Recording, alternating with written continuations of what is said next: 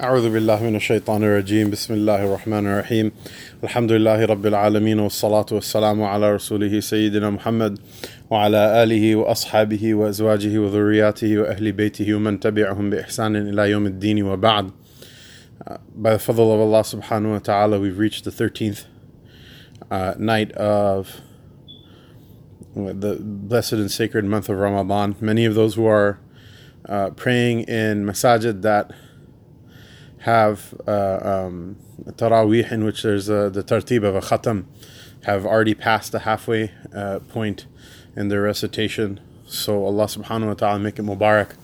Uh, the rest of the half, those who missed the first half, inshallah, go get the second half. It's not something to be missed.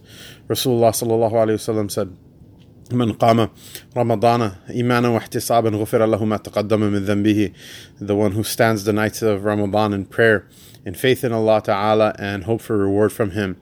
Allah Ta'ala will reward him by forgiving all of his sins or all of her sins. And the qiyam that's uh, referred to is this qiyam of, of Taraweeh uh, according to the fuqaha. The great fuqaha have made nas on it that this is this is exactly what that means. So Allah subhanahu wa ta'ala give us, give us tawfiq. Now that the days are, are slipping through our fingers, um, it's time to double a person's efforts and himma and courage and uh, make a little bit of sacrifice. It's okay to lose a little bit of sleep or go through a little bit of difficulty uh, because the one whose uh, Ramadan is straight, their 11 months uh, will become straight as well. Allah Ta'ala make us amongst them. Also, uh, mashallah, an update by Allah's fadl, we've reached about a quarter of our goal um, for uh, the space, getting finding a space for ribat. Uh, we're uh, somewhere around forty eight hundred dollars um, toward getting a space that we can uh, purpose and fashion for our durus, and so that we can host uh, activities like this. Um, you know, people ask me where are these uh, majalis being recorded. They're in the basement. So, mashallah, we sometimes we uh, invite brothers over uh, for it. But inshallah, if we have our own dedicated space, we can make arrangement for everybody to come and uh, uh, without it being a burden on the household or, or, or whatnot. So, if anybody is interested uh, or gets benefit from these durus, inshallah, again, you can go online at ribat, R-A-B-A-T dot org forward slash donate. Uh, Allah subhanahu wa ta'ala reward you and, and, spread the good. So today we continue from the Kashf al-Mahjub, uh, reading the biographies of the ancient mashayikh. Um, and so today we, we read, uh, start with uh, Bishr uh, bin Harith al-Hafi. Uh, Bishr al-Hafi, uh, rahimahullah tabarak wa ta'ala, was associated with uh, Fudail bin Iyad and was the disciple of his own uh, uh, maternal uncle Ali bin Khashram. He was versed in the principle as well as the derivative sciences. His taking up the path of righteousness began as follows. One day when he was drunk, he found on the road a piece of paper on which was written, uh, In the name of Allah, the most compassionate, the most merciful, Bismillah ar-Rahman ar-Rahim. He picked it up with reverence, uh, perfumed it, and laid it in a clean place. And the same night he dreamed that Allah said to him, O Bishr, as you have made my name sweet, I swear by my glory that I will make your name sweet both in this world and the next.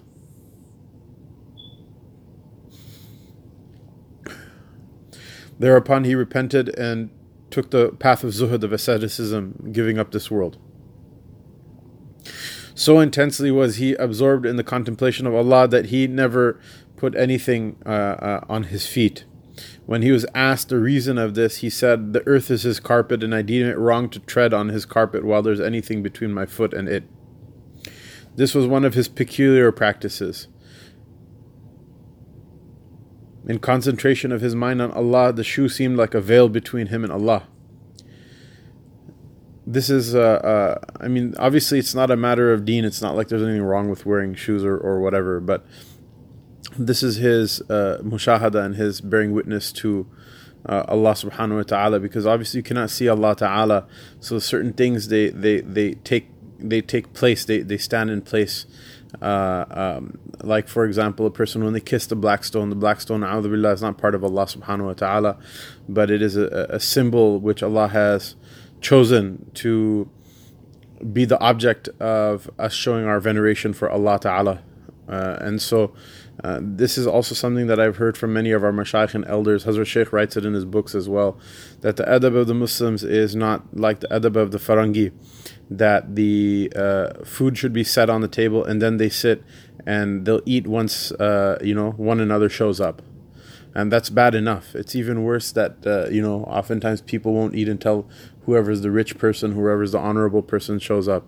Uh, those who have some sort of courtesy, they'll at least wait till everyone comes, and that's bad enough. Um, rather, the the way of the Muslims was the other way around. That the people should come and sit at the dastarkhan, at the table spread, and uh, then the food is brought. And uh, once the food is there, uh, you start eating. Nobody is wait. Nobody is waited for. And the reason for that is that the food is the ni'mah of Allah subhanahu wa ta'ala, and it's like Allah ta'ala's representative at the table. Uh, and so that shouldn't wait for anybody. Rather, uh, the people should wait for it. So this is this is this is kind of like a this is kind of the, the way of our elders, the way that they used to try to find ways to revere Allah subhanahu wa ta'ala by looking for his uh, looking for his blessings or his ni'mah uh, uh, in the world. This is one of his peculiar practices. In the concentration of his mind on Allah, a shoe seemed to him a veil between him and Allah. Uh, and that's what hafi means. Hafi means barefoot. It's Bishr al Hafi is Bishr the barefooted. It is related that he said, Whoever desires to be honored in this world and exalted in the next world, let him shun three things let him not ask uh, a boon of anyone, nor speak ill of anyone, nor accept an invitation to eat with anyone. No man who knows the way to God will ask a boon of another human being, since to do so is a proof against his ignorance of Allah. If he knew the giver of all boons, he would uh, not ask for a boon from any fellow creature. Again, the man who speaks ill of anyone is criticizing the decree of Allah, inasmuch as both the individual himself and his actions are created by Allah, and on whom can the blame for an action be thrown except for on the agent? By the way, these, these statements they should be interpreted through the lens of spirituality. They are not ahkam of fiqh that a person should say, well, you know, like it's permissible to ask for. The, no, it has nothing to do with that. This has to do with how a person is sensitive to Allah Taala uh, in when going about, uh, you know, the things in their day. These are not legal pronouncements. This is again a man who speaks ill of anyone is criticizing the decree of Allah, in as much as both the individual himself and his actions are created by Allah. And on whom can the blame for an action be thrown except for on the agent?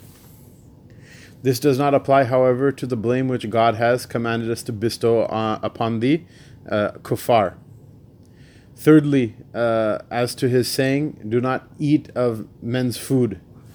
The reason is that Allah is the provider. If He makes a creature the means of giving to you your daily bread, do not regard that creature, but consider the daily bread which Allah has caused to come to you uh, does not belong to Him but belongs to Allah. If he thinks that it is his, then he is thereby conferring a favor on you and do not accept it.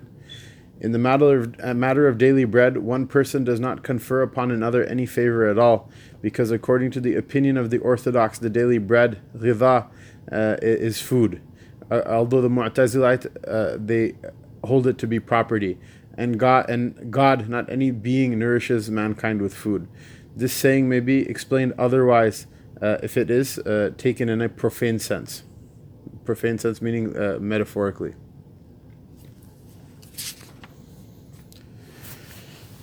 So the the uh, next the next person whose biographical entry I wanted to read bears some similarity in the sense that both of Bishr al-Hafi and the next person are contemporaries of Imam Ahmad bin Hanbal.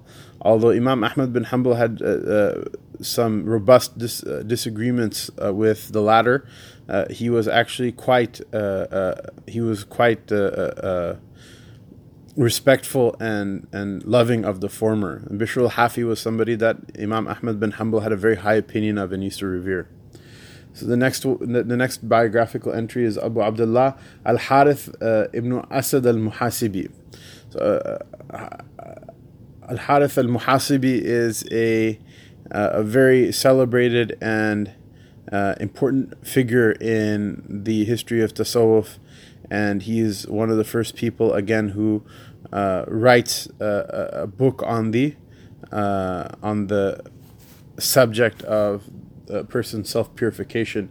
He was learned in the principal and derivative sciences, and his authority was recognized by all the theologians of his day. He wrote a book entitled uh, uh, Ri'ayat uh, uh, on the principles of Tasawwuf, as well as many other books.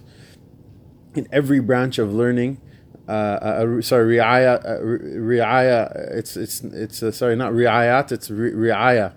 riaya, riayatu riayatul li huquqillah, the observance of what is due to God, uh, uh, on the principles of Sufism as well as many other works. In every branch of learning, he was a man of lofty sentiment and noble mind. He was the chief sheikh of Baghdad in his time. It is related that he said, "Al ilmu bil harakah." أو العلم بحركات القلوب في مطالعة الغيوب أشرف من العمل بحركة الجوارح he said that the one who is acquainted with the secret motions of the heart is better than the one who acts with the motions of the limbs. The meaning is that knowledge is the place of perfection, whereas ignorance is the place of search. And knowledge at the shrine is better than ignorance at the door.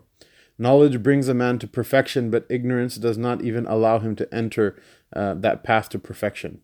In reality, knowledge is greater than action because it is possible to know God by means of knowledge, but impossible to attain Him by means of action. This, by the way, this is this all bears a, a repetition. This is completely uh, this is completely uh, uh, diametrically opposed to the modern reality of movement Islam that we uh, that we live in. That this is harakat of fulan and harakat of this and harakat of that.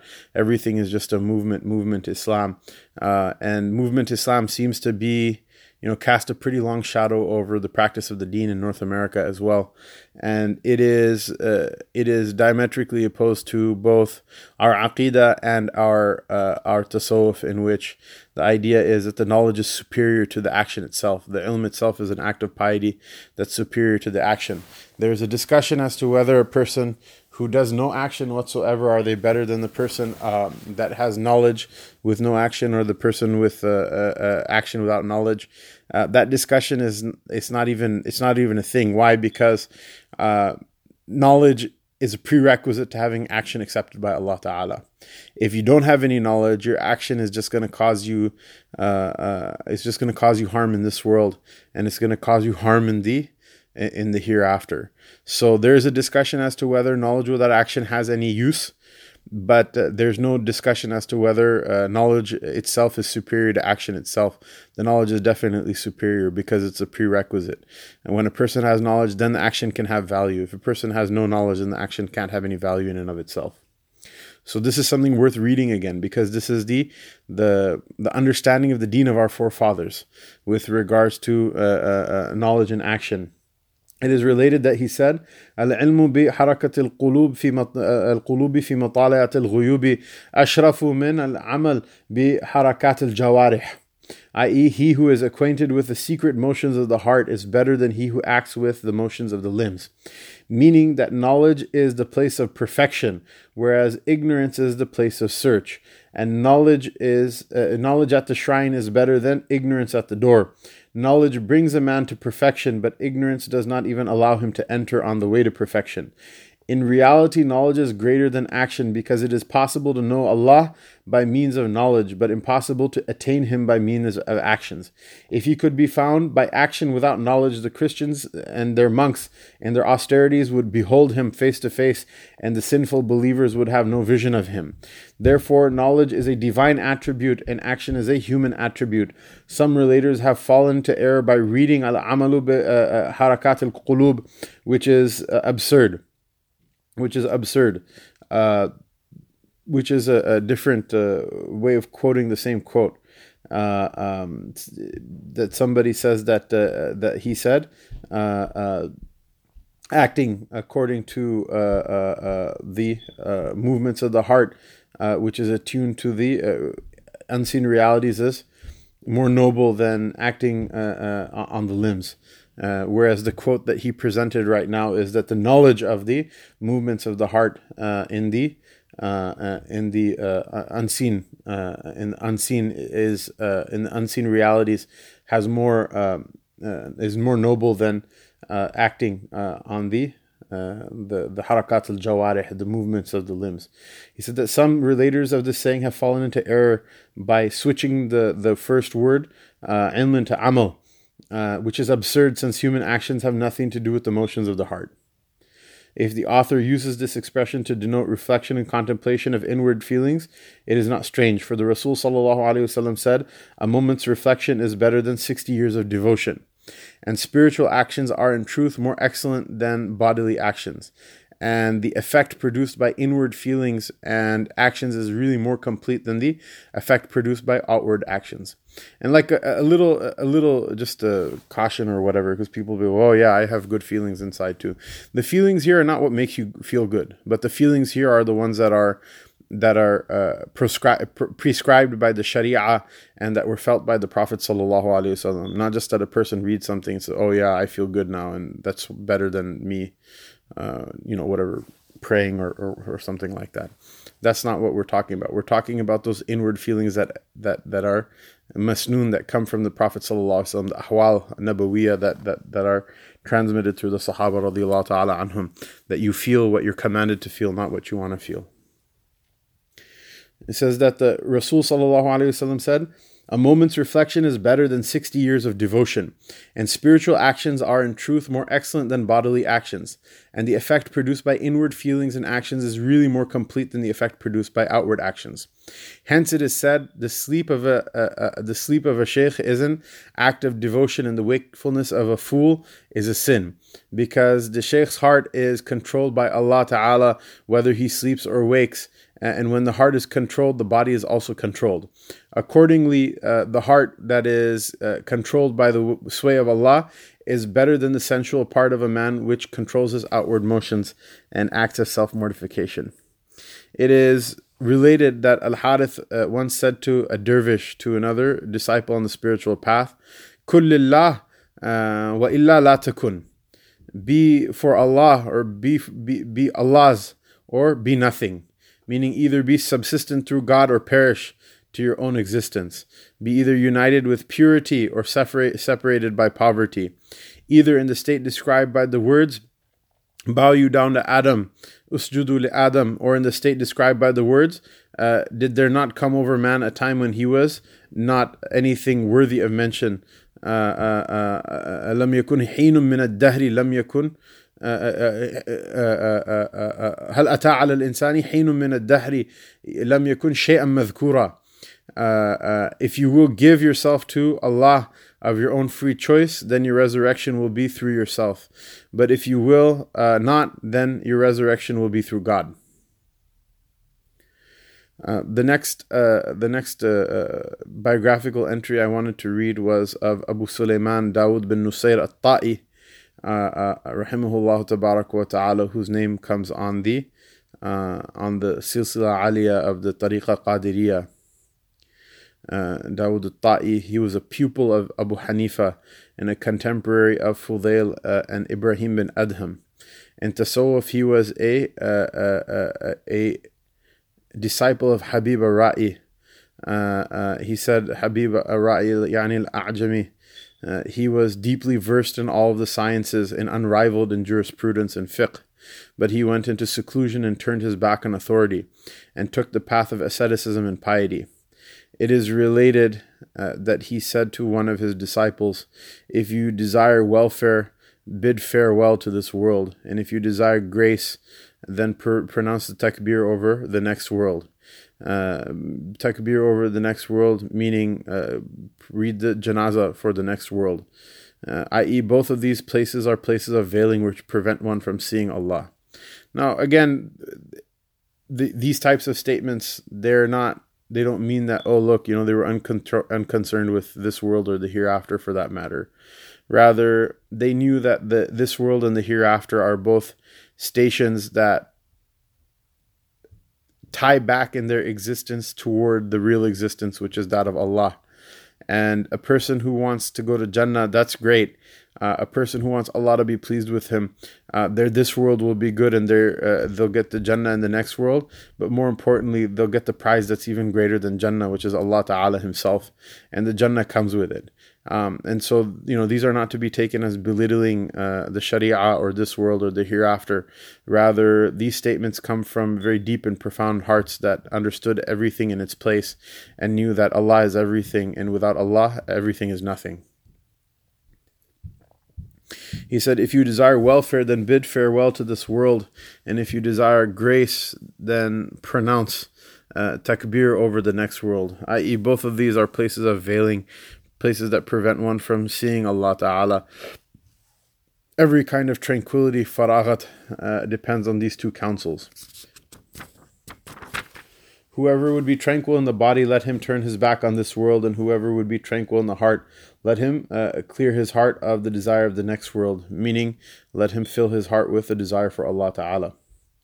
It is a well known story that Dawood used to constantly associate, with Muhammad bin Hassan uh, al-Shaybani, uh, uh rahimahullah ta'ala, uh, but would never receive Qadi Abu Yusuf. On being asked why uh, uh, why he honored one of these eminent mashayikh but uh, refused to admit the other into his presence. He replied that Muhammad bin Hassan had become a theologian after being rich and wealthy, and theology was the cause of his religious advancement and worldly abasement, whereas Abu Yusuf had become a theologian after being poor and despised, and had made theology the means of his great attaining great wealth and power.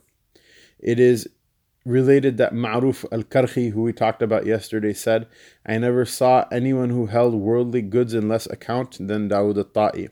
The world and its people had no value whatsoever in his eyes, and he used to uh, uh, uh, uh regard uh, uh, some of the disciples as per in let me read that again.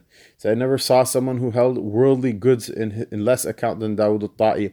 The world and its people had no value whatsoever in his eyes, and he used to regard regard uh, uh, uh, those who were um, the disciples of this path to be beautiful, even though they were, uh, even though some of them were corrupt. Meaning what? That the fact that someone sought this path and turned their back on the uh, on, on the world, even though they were imperfect, uh, uh, he saw the beauty in them more than he saw than other people see the beauty in this this world.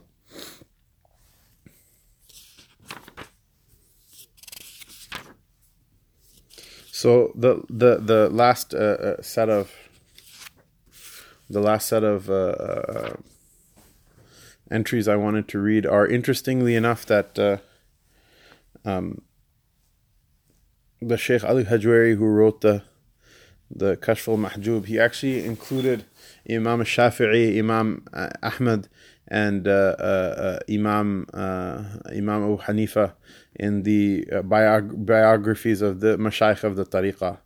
Um, so I wanted to read Imam Shafi'i and Imam Ahmad bin Hanbal's entries. Abu Abdullah Muhammad bin Idris al-Shafi'i while he was at Medina, he was the pupil of Imam Malik, and when he came to Iraq, he associated with Muhammad bin Hassan Shaybani, who was the aforementioned disciple of Abu Hanifa. He always had a natural desire for seclusion and used to seek an intimate comprehension of this way of life, until a party gathered around him and followed his authority. One of them was Ahmad bin Hanbal. Then Shafi'i became occupied with seeking position and exercising his authority uh, as an imam and was unable to retire from this world. At first, he was not favorably disposed toward the aspirants of Sufism, but after seeing Suleiman Ra'i uh, and obtaining admission into his uh, society, yani his company, he continued to seek the truth wherever he went. It is related that he said, when you see a divine uh, busying himself with indulgences, with rukhas, no good will ever come from him. Uh, which is a pretty damning conviction of of a lot of a lot of the practice of Islam, uh, you know, in the time and place we live in, um, which seems to be uh, basically a patch uh, patched quilt of of rukhas of dispensations of taking the easiest opinion on every uh, on every single thing possible. He says, when you see a divine, meaning a, a, a man of God, busying himself with indulgences, with rukhas, uh, nothing will ever come from him that's good. I, the, the divines are the leader, the ulama are the leaders of all classes of men, and no one may take precedence uh, of them in any matter. And the way of Allah cannot be traversed without precaution and without the utmost of mujahada, self mortification. And to seek indulgences in divinity is an act of one who flees from mujahada and preserves, prefers alleviation for himself. Allah Ta'ala forgive us and, and, and, and help us. Ordinary people seek indulgences to keep themselves within the pale of the sacred law, but the select practice mujahada in order to feel the fruit thereof in their hearts. Um, the, the, the, the divines, the people of knowledge, and the people of, of, of righteousness are amongst the elect. And when one of them is satisfied with behaving like ordinary people, nothing good will come from him. Moreover, to seek indulgences is to think lightly of God's commandment, and uh, the people of Allah love Allah, and a lover does not think lightly of the command of his beloved. A certain sheikh relates that one night he dreamed of the Messenger of Allah sallallahu alaihi wasallam and said to him, "O Messenger of Allah, a hadith has come down to me from you that God uh, uh, has the earth uh, upon the earth uh, saints of diverse ranks, uh, um, otad and awliya and abrar." Uh, and the Rasul sallallahu alaihi wasallam said that the relator of this tra- tra- tradition had transmitted it uh, correctly, and in answer to the Sheikh's request, uh, that he might see one of those holy men. Uh, he said Muhammad bin Idris is one of them.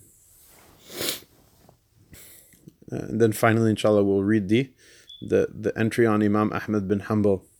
He was distinguished by devoutness and piety and was the guardian of the hadith of the Messenger of Allah wasallam. And this is, by the way, this is important. I mean, we this is khair, all of it is important, but this is important that, that you take heed of this. Imam Ahmad bin Hanbal, whose uh, madhab is considered like super hardcore and uh, really um, the you know many movements later on in Islam, like Zahirism or Salafism or whatever, they take, uh, you know, they take, uh, uh, I guess, at least uh, inspiration, uh, even if they, even if they are or aren't. I'm not going to get into that, uh, you know, um, completely uh, rooted in Imam Ahmad's uh, methodology, but they at least take inspiration from him, uh, rahimahullah ta'ala or radiyallahu ta'ala anhu. Um, and so oftentimes Hanbalism and the age we live in is not associated with Sufism. So much so to the point where I've had a lot of people come to me and they say, oh, uh, how come Hanbalis are like so against Sufism and how come there's no Sufi Hanbalis? And I'm like, uh, have have you heard of uh, uh, uh Shah Abdul Qadir Jailani before? And they're like, yeah. I go, guess what? He wasn't, you know, uh, um, you know, he, he wasn't a Hanafi like you think he was. He was he was a Hanbali. No, really? Yes, he was he was a Hanbali. And the idea is that the, the Imam Ahmad, mashallah, because of his extreme uh, uh, extreme, uh, uh, extremely like high rank amongst the muhaddithin and his his high rank amongst the ulama, and the fact that he has a station with the fuqaha, and you know he has he has he's like the epitome of learning, and he combined it he combined that with a type of realness and trueness uh, um, in his character, incorruptibility. Uh, makes him like just the most awesome like uh, example of what tasawwuf is supposed to be and those who followed his madhab um, carried that with them. Uh, people like people like uh, Abdurrahman ibn Jawzi, Ibn Ibn al-Jawzi, and even even even Ibn Taymiyyah and uh, uh, uh, uh and his student Ibn al-Qayyim, mashallah, um, the fuqaha of the other madhahib may have their battles with him and uh, uh, definitely the the the the the the mutakallimun and the ulama of aqidah and things like that they can they can go at it till they're blue in the face. But ibn taymiyyah was a sufi of the first rate and uh, many there may many people if they heard that they have a heart attack. But if you actually read his books um, he mentions the names of all of these mashayikh frequently and uh, uh, and in great esteem. And he mentions the name of Shah Abdul Qadir Jailani in great esteem. And uh, you know we're not reading the biographical entry on Ibn Taymiyyah right now so I don't want to go too much into it. The idea is that the Hanabila have a very deep connection with tasawwuf and a very real and profound connection. And I think that's kind of like missing nowadays. People don't understand that, they don't get that. Um, and uh, mashallah, even if a person doesn't follow the Hanbali madhab, but uh, the the methodology of Imam Ahmad of joining between the the inward sciences and the, uh, the sorry the outward sciences and inward purity uh, and the realness that he carried with him that made him uh, literally the Imam Ahlus Sunnah wal Jama'ah. He used to be called the Imam of the Ahlus Sunnah because of his heroic stand that he made in the face of the Mu'tazila um, because of that, he, you know, he was a very loved person in the history of this ummah, as he well deserves to be, and he should continue to be, uh, and his story should continue to be told. If anyone wants to read it, you can in more detail than what we're going to go through right now. One can read about read about the, the the entry on him in the Saviors of the Islamic Spirit of Mulana Abu Hassan Ali Nadwi, rahimahullah ta'ala, as well as a number of other books and a lot of other literature that that's there. Um, that Imam Ahmad bin Hanbal really is, mashallah, he he's uh, he's a great hero of this ummah. He was distinguished by devoutness and piety and was the guardian of the hadith of the Messenger of Allah. Sufis of all uh, uh, of all different schools uh, regard him as a blessed person.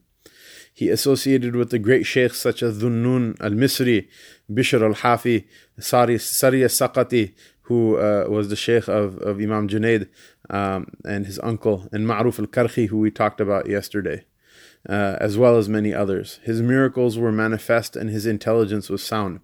The doctrines attributed to him, to him today by certain anthropomorphists are inventions and forgeries. He is to be acquitted of all notions of that sort. Uh, he had a firm belief in the principles of religion, and his creed was approved by all of the uh, men of God. When the Mu'tazila came into power in Baghdad, they wished to extort from him a confession that the Quran was created, and though he was a feeble old man, they put him to the rack and gave him a thousand lashes. billah. That's real. That's when you tell who's real and who's not. Allah Ta'ala have mercy on him. Even though he was a feeble old man, they put him to the rack and gave him a thousand lashes. In spite of all of this, he would not say that the Quran was created. While he was undergoing punishment, his lower garment became untied, his izar, uh, uh, which is what the Arabs wear. Right, Arab is being Arab doesn't mean falafel and shawarma and listening to uh, whatever Um Kulthum or whatever newer pop uh, stars they have. Um, rather, uh, the Arabs have from time immemorial their tribal customs, and one of them they used to wear izar, wear like the unstitched lower garment. Uh, he says, while undergoing his punishment, his izar became untied. His own, own hands were fettered. But uh, uh, uh from one of his miracles is that uh, another hand appeared and tied it uh, tied it up again. I mean, he was a very he's a he was a person who was very had a lot of iffah, and Allah Taala protected him even in his punishment that his aura should be exposed in front of people. He died, however, of the wounds afflicted uh, on him uh, uh, in this occasion, uh, even though they had later let him go. Shortly before his death, some persons asked him and visited him and asked him what he had to say about those who flogged them. He answered, What should I have to say? They flogged me for the sake of Allah, thinking I was wrong and that they were right. I will not claim redress from them on the day of judgment for mere blows.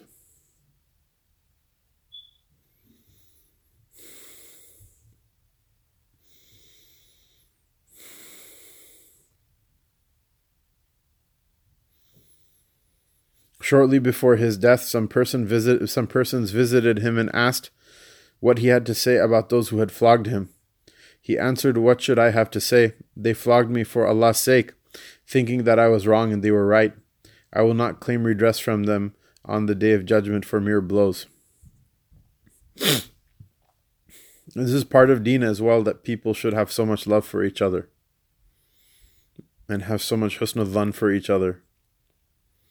Allah Ta'ala forgive me for not being able to be at that mark. There's a reason that the Ummah was powerful at that time, that the people had so much love for one another and were so f- quick to forgive one another. And now, uh, and now people fantasize, uh, fantasize, and uh, have lust and desire for for for inflicting pain and punishment on one another and making dua for one another and cursing one another. He's the author of many lofty sayings uh, in in the subject of ethics. When questioned on any point relating to the practice or to any practice, he used to answer the question himself, but uh, as if it were a point of mystical theory. Uh, he uh, er, sorry, but if it was a point of mystical theory of the haqa'iq, he would refer the questioner to Bishr al-Hafi. He said that whenever he was questioned on any point of practice, meaning fiqh, he used to answer the question himself. But if it was a point of mystical theory, haqa'iq, uh, uh, something spiritual, he would refer the questioner to Bishr al Hafi. One day, a man asked him, What is ikhlas? What is sincerity? He replied, To escape from the cankers of one's actions, i.e., to let your actions be free from ostentation, hypocrisy, and self interest. From ostentation, hypocrisy, and self interest and this is something that our elders were very scrupulous about uh, to remove conflict of interest that they should make the deen something that uh, a source of their benefit of their own nafs uh, which i guess nowadays has become a standard in fact has become a large business and industry. He replied to escape from the cankers of one actions i.e to let actions be free from ostentation hypocrisy and self-interest the questioner then asked, What is tawakkul? What is trust in Allah? Imam Ahmad answered, Confidence in Allah that He will provide your daily bread. The man asked, What is rida, being pleased with Allah? He replied, To commit your affairs to Allah. And what is love, mahabba? Imam Ahmad replied, Ask this question to Bishr Hafi, for I will not answer it while he is alive. Imam Ahmad bin Hanbal was constantly exposed to uh, persecution during his life by the attack of the Mu'tazila and after his death by the suspicion of sharing the views of the anthropomorphists. Consequently, Orthodox Muslims are ignorant of his true state and hold him suspect, but he is clear of all that is alleged against him. Allah subhanahu wa ta'ala uh, give us from the love of his awliya and from the love of the mashayikh and the ulama and the love of the great people of this ummah and sahaba and the, the Nabi sallallahu alaihi wasallam whatever we were unable to attain through our own mediocre efforts. Allah subhanahu wa ta'ala give us through their love whatever we were unable to attain through our own mediocre efforts. And Allah ta'ala give us fulfill and rectify through their love those things that we're unable to rectify for ourselves وصلى الله تبارك وتعالى وسلم على سيدنا محمد وعلى آله وصحبه أجمعين.